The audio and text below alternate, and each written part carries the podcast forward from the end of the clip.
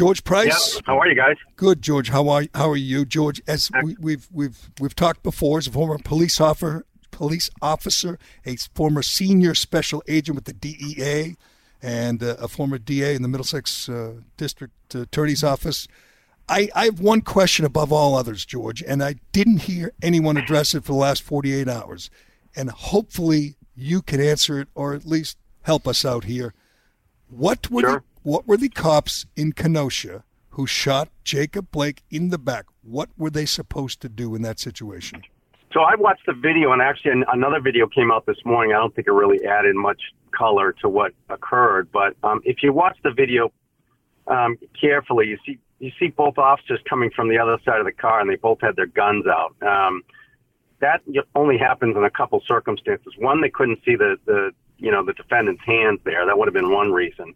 Um, the other the other news reports are that they were screaming at him, "Drop the knife!" So he's got an edged weapon in his hand, um, and he's climbing into a car w- full of people, um, not necessarily knowing who those people are or why they're there. Um, my understanding is they got a radio call for either a domestic dispute Right. or a fight. Right. So now you've got someone climbing into a car with a with a knife, and they don't, you know, they don't, they have no idea who these people are in the car, and and you know, they didn't have any choice at that point. They're either in fear of their own lives or more likely the people's lives in the vehicle. I mean, it's the problem with the press and the problem the way these things get reported is they they always report on them objectively. So they're looking at this video saying, "Oh, he shouldn't have done that." But the standard and the standard in court and the standard that these officers will be held to by both the DA's office there um, and in, in a civil court is, you know, what was their subjective view? Were they in fear of their own lives or the lives of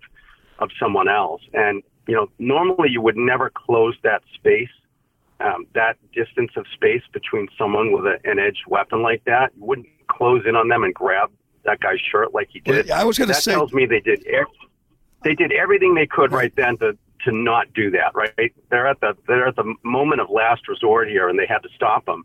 And deadly force is really the only way to do it. They, that guy could have turned around and stabbed that officer right in the neck, and and we'd be going to his funeral today instead of someone else's. That, that's So- a great point, George. I asked that on Twitter. I asked it uh, earlier in this show. I said maybe what the cops should have done, they had him outnumbered, is tackle him, like subdue him. You know, like uh, you see often with Yeah, and, suspects. and and you and you would think that too. Uh, And you know, I looked at their gun belts. It didn't. I didn't see any batons on them, and I didn't see any tasers on them. they tased I mean, him. if they I- had believe they tased him, and it didn't work. I mean, he's he's a he's and a, it didn't work. Yeah. Well, all, all the more reason that their their the shooting is completely justified in my view. I mean, you're, you know, could you have tackled them? Yes. Um, it it takes a, a millisecond to turn around and stab someone in the neck. I've been in physical fights with defendants where uh, they, you know, they reach back and stab with a broken bottle, and you know, th- th- this stuff is. Uh, it's full of adrenaline. There's a lot of excitement in the video. You can see that, and these guys are just making the best decision they can in in a millisecond. And we get to sit here and talk about it for, for days and weeks on end. We've got some politicians who, in, in that state, the governor himself condemned the shooting before the investigation had even started. Never mind finished. it was despicable. George- It oh, was go despicable. George, The governor- with, with, with, ahead, with, uh, with all due respect, George, and you obviously have been in these situations before, how can you say the shooting was justified without knowing what he was going into his car for or knowing any other details? How can you say that?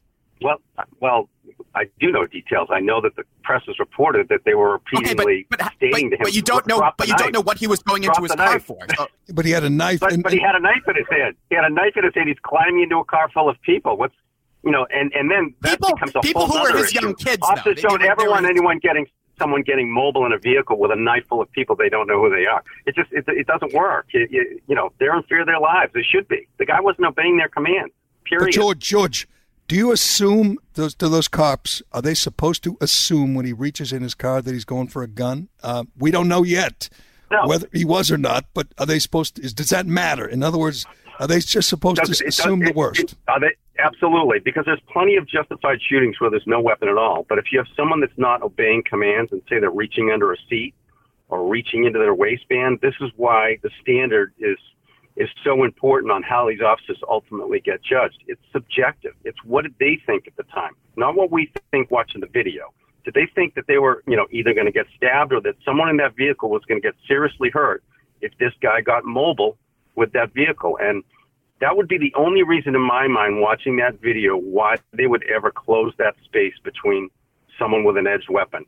Someone with an edged weapon can cover 21 feet before you can pull your gun and shoot. So that's why they always tell you to stay that many feet away Right. if if someone's holding an edged weapon. So, you know, for them to close that distance, scream, drop the knife, and he's climbing into a car, I, I don't see. I, I see completely justified shooting here. Do you Totally. think? Do you think? Is there a reason we have not heard whether there's a whether it was a gun or not? I mean, um, I, I asked this again on Twitter. I said, "Does it matter if there's a gun or not?" I mean, because he's It- reaching it- in the car. You know, it depends on every every shooting is different, right? So, I mean, again, does it comes back to the standard of they're in fear of their own lives. Um, if you have someone that's not obeying commands and reaching into their waistband, or you know, these guys have to. They don't get to decide in three seconds. They have to decide in a quarter second. Am I going to go home today or not? Let's say he was reaching for a gun, and they, he turned around and shot them. I mean, what you know, does it matter at that point? They're, if these guys are in fear of their lives and they have to make that decision in that millisecond, it's really their decision. Do I want to go home today, or do I want to wait and see if this guy has a gun? The problem is that the guy's climbing into a car. We think with a knife. They've closed the space, and they're about to, you know, he's about to get in a vehicle full of people. For all we know, we have no idea. They had no idea who those people were in the car. and if if his Um, if his plan Well, it turned out it, wa- it was his, it turned out it was his kids. yeah, um, uh, if his plan was Yeah, but the cops don't know that. The cops don't know that when they're pulling up on the scene. They could have been the other person's kids, you know, sitting up. There was 20 people around the car at the time. They don't know whose kids those are. No one. I, I doubt that anyone stopped and said these, you know, those are his kids in there. That didn't happen. I If- didn't see that. George, if his plan was to go engage in a high speed chase to take off with the kids in the car, by the way, Yep. to take off, are they justified in using lethal force at that point if they just think he's getting in his car to take off? Yeah. Um, no, I would I would say no. I mean, that's you know, again, they have to evaluate the situation, but I think the reason that there was a shooting there was, you know, based on everything I've seen in the press anyway. He had a knife. He wasn't dropping it. He wasn't obeying commands. He's climbing into a vehicle. You see him reaching down, right? So whether he's reaching down for either another weapon or to get in the vehicle, you know, they that, and I don't know if one officer's fired, one officer fired, or they both did. I don't know what the there was seven. are. I know there was shot seven shots. So is that seven seven shots. does that, That in of itself seems seems to me, it, um, you know, again, I, we weren't there. We didn't. We we don't get to see the rest of the video. We don't get to see whether or not he stopped moving after the first shot. My guess is he did not. Most officers typically shoot till the threat ceases. That's what you're taught in the academy. That's what I taught officers and agents for years. You, you shoot till the threat stopped, and you're able to, you know, completely stop the actions of, of the defendant and and or suspect. So they made those decisions. You know, we can't decide if those that was excessive or not until you see the whole video. Honestly, so you think you think if this goes to trial, if they charge these cops, you think they walk, which will be wonderful for the you know the people in that city because they'll just destroy businesses all over again. oh, it's incredible. It's incredible. All all before you have all the facts, and you know, white, red, yet you know, doesn't matter, yellow, green, whatever, whatever the defendant is. They they were worried about a guy with a knife, not about the color of his skin when they when they decided to pull their guns and try to get him to stop what he was doing. Period. You don't, you know, cops don't think that way. They're trying to stop an im- imminent threat. Got nothing to do with the color of anyone's skin. Do the do the cops sure. know when they're there? The cops know his rap sheet. They know this history, right? Because he's he's had experience, uh, gun Well, well, gun that's a good, charges. that's a good question. They, they they certainly could have, um, and that and that so that that's another factor that goes into this subjective view. So if they did know it, we don't know if they knew it or not. But if they did know him, and he was known to police, and he was known to be violent, he's known to commit assaults and batteries. You know, uh, he he had domestics, I think, on his. On He, had, rap he, he pulled a gun on he pulled a gun on some people in a bar. Yeah, he one- pull, pulled a gun. So, so right there, my my threat level goes up exponentially. Um, you know, when we used to go out on the street when I worked for the federal government, our we would run the rap sheets on defendants, and everyone in a briefing got to know what the rap sheet was of the person we were going after. So we knew if they were, you know, they were a particularly high threat level. It adds to that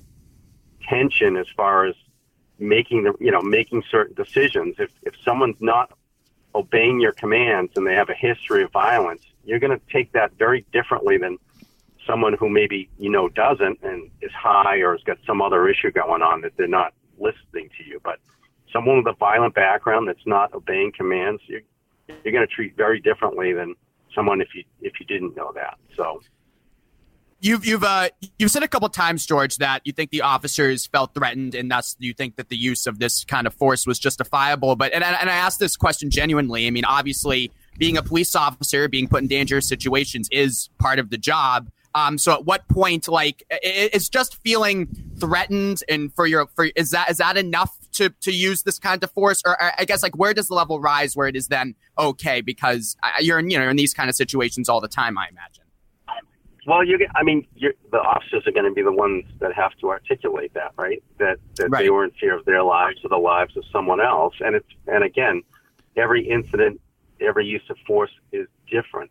Um, you know, if you've got someone sitting, you know, somewhere in a building or a hotel shooting a machine gun out into a crowd, it's not right. really that difficult to figure out that it's okay right. to shoot this guy.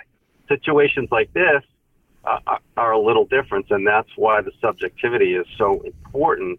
And frankly, so disturbing when you watch the press that they leave that analysis completely out of the picture. Um, that's why we should always wait till these investigations are completed before anyone rushes to judgment. And you know, we've got cities burning now without knowing all the facts, and it's just to me, it's just abhorrent that that we're not giving um, these guys the same constitutional rights that every defendant has on the street. We shouldn't be judging them. They have an absolute, you know, um, uh, presumption of, of innocence and that they did the right thing. Let them do their investigation, you know, and then we'll figure out what happens from there. But well, to I, jump to conclusions is our world is nuts as, right now. We all know what uh, what Derek Chauvin should have done in Minneapolis. He should have taken his knee off George Floyd's neck. I just don't know what yep these guys in Kenosha were supposed to do. But George, I really appreciate it. What we needed was someone like you to clear this up. You've answered more uh,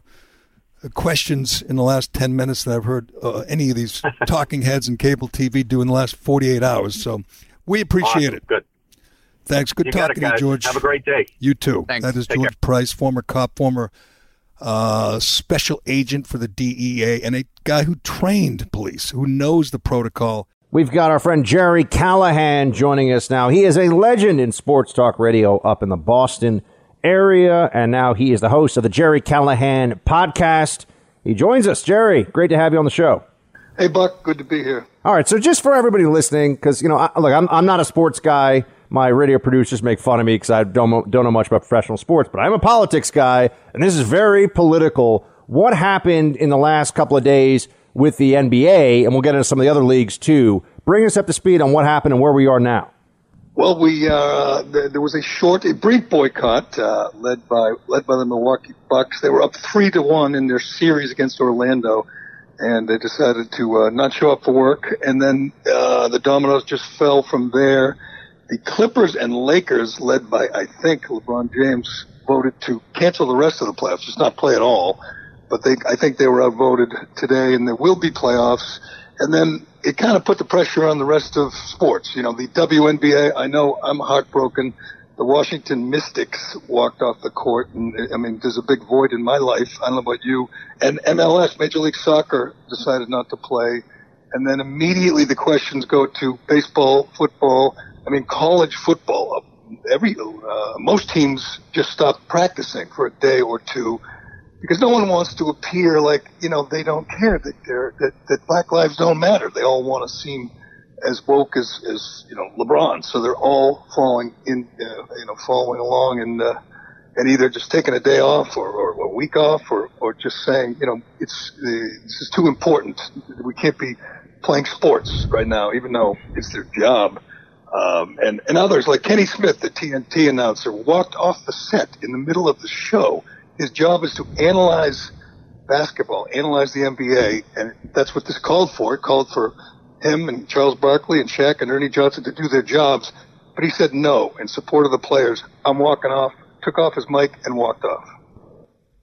It's pretty amazing how quickly this all turned around, though. You know, usually when you think about a, a situation of a boycott, it's people stop buying a product or stop paying for a certain service uh, in response to something, and usually they want a change from that company, right? They, right. you know, you you do X, and we'll start to buy your Goya beans again, or or you said X Goya, we're going to stop buying your beans, and then of course there was the counter the counter boycott that happened there with with that company.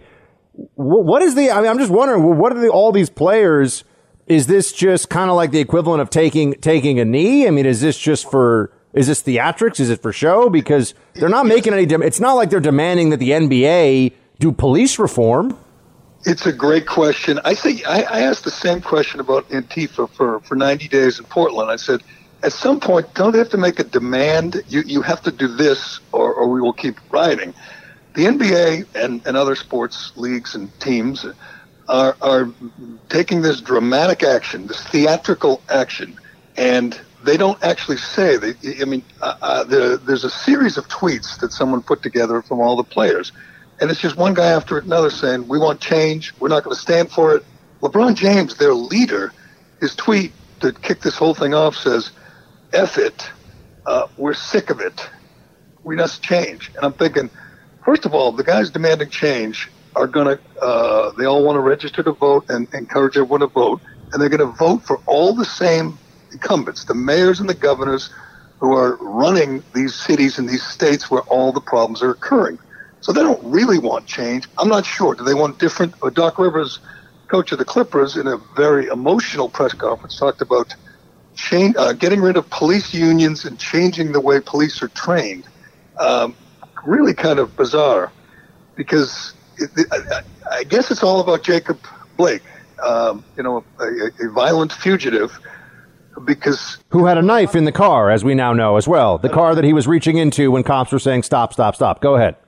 And, and, and to me, it's, Doc Rivers is from Chicago, right? Chicago has had 2,500 shootings already this year. They had 64 last weekend. Uh, most of them, you know, black men and black, black kids. And you don't hear the NBA talk about walking off the job because of that violence. I mean, which is much, much more serious than, you know, police brutality in, in Kenosha, Wisconsin. And Doc Rivers got choked up and started crying at a press conference about what happened to Jacob Blake. It's it's really bizarre, and you, and you ask a great question like, what is it you want exactly? Uh, there, this is pretty dramatic. I'm not sure whose mind it's changing, whose heart it's changing. More people are killed every year in the United States, or let's just say the last few years, because they're the ones that I checked. People die on average uh, more frequently from actual lightning strikes than unarmed black men are killed by police in the United States every year. It's about 40 to 50 die from lightning strikes. And this year so far, I believe it's nine unarmed black men have been killed by cops. Uh, we're speaking to Gerry Callahan, uh, a longtime sports radio host in the Boston area. He's the host of the Gerry Callahan Show. I want to ask about the uh, because this is something you'll you'll know a lot about, and, and I'm always curious because I'm I'm not a, a big you know professional sports guy. I watch some of the things. I watch a little bit of the NFL. Uh, I watch tennis actually. Not that I don't think anyone's walking off the tennis court for this stuff. But anyway, maybe. I mean, it could happen, right? I mean, the WNBA walked off, so even things that don't get quite the same viewership, uh, people want to want to get their part of this. But um, the business model component of this. Here's the New Orleans Saints, Malcolm Jenkins. Speaking of demands and what's expected here, here's what he says has to happen for him and I suppose other players upset like him, uh, upset as he is, to be happy. Play clip six. In this political landscape, I hope that that turns into um, some kind of political engagement by athletes and by everybody to say that, you know, if you want the black vote and whether you're a candidate who's looking to be ele- elected or be reelected, if you want the black vote, these are the things that are at the top of the agenda for black people. Um, we haven't heard it yet, and I think until we continue to demand it, until Black Lives Matter goes from just an idea or goal that we're trying to attain as a society and then is actually realized in the streets, we won't see any peace. And I think we'll continue to see athletes, entertainers, as well as citizens disrupt the status quo until that's recognized. To say we won't see any peace for an NFL multimillionaire celebrity to say that at a time when there are multiple U.S. cities, and I don't mean in recent memory, I mean in the last 24 hours where there has been fatal violence, arson, destruction. Uh, I understand that within some constituencies and some communities, those comments will go over very well. But the NBA, the NFL, the uh, NHL, I don't know where they are on this, but but some of these sports leagues are, are is there a recognition, Gerry, that if they continue down this path of politicization, it may really cost them in, in economic terms in a way that they'll really feel? Or is this a bit like, you know, Colin Kaepernick with Nike, guys richer and more famous than he's ever been, even though half the country thinks the guy's a jerk? I, I would say B. I'd say there is no uh, reflections. Uh, there's no awareness here that this could cost them in the long run. I mean, the NBA, the numbers were already – pretty bad, the ratings, and they would attribute it to being, you know, the, the, the pandemic and it's the summertime and it's kind of a strange schedule. But I think there's, I mean, I hear it all the time. People, uh, there is a backlash. There, there is a, there are people who have reached their you know, breaking point. Say, I'm not watching. I'm done. Maybe they'll go back, you know, next season. But right now, they're just it's just woke overload, and the NBA is the most obnoxious one. I mean, they painted the court. They got the messages on their uh, on their jerseys. They're uh, you know they're always talking. There's there's a whole bunch of players who, who, who talk about Breonna Taylor you know, every at every press conference, and I think at some point you know not all the fans but some of them enough of them are turned off by that, and we'll see what happens with football. Football's different. It's bigger.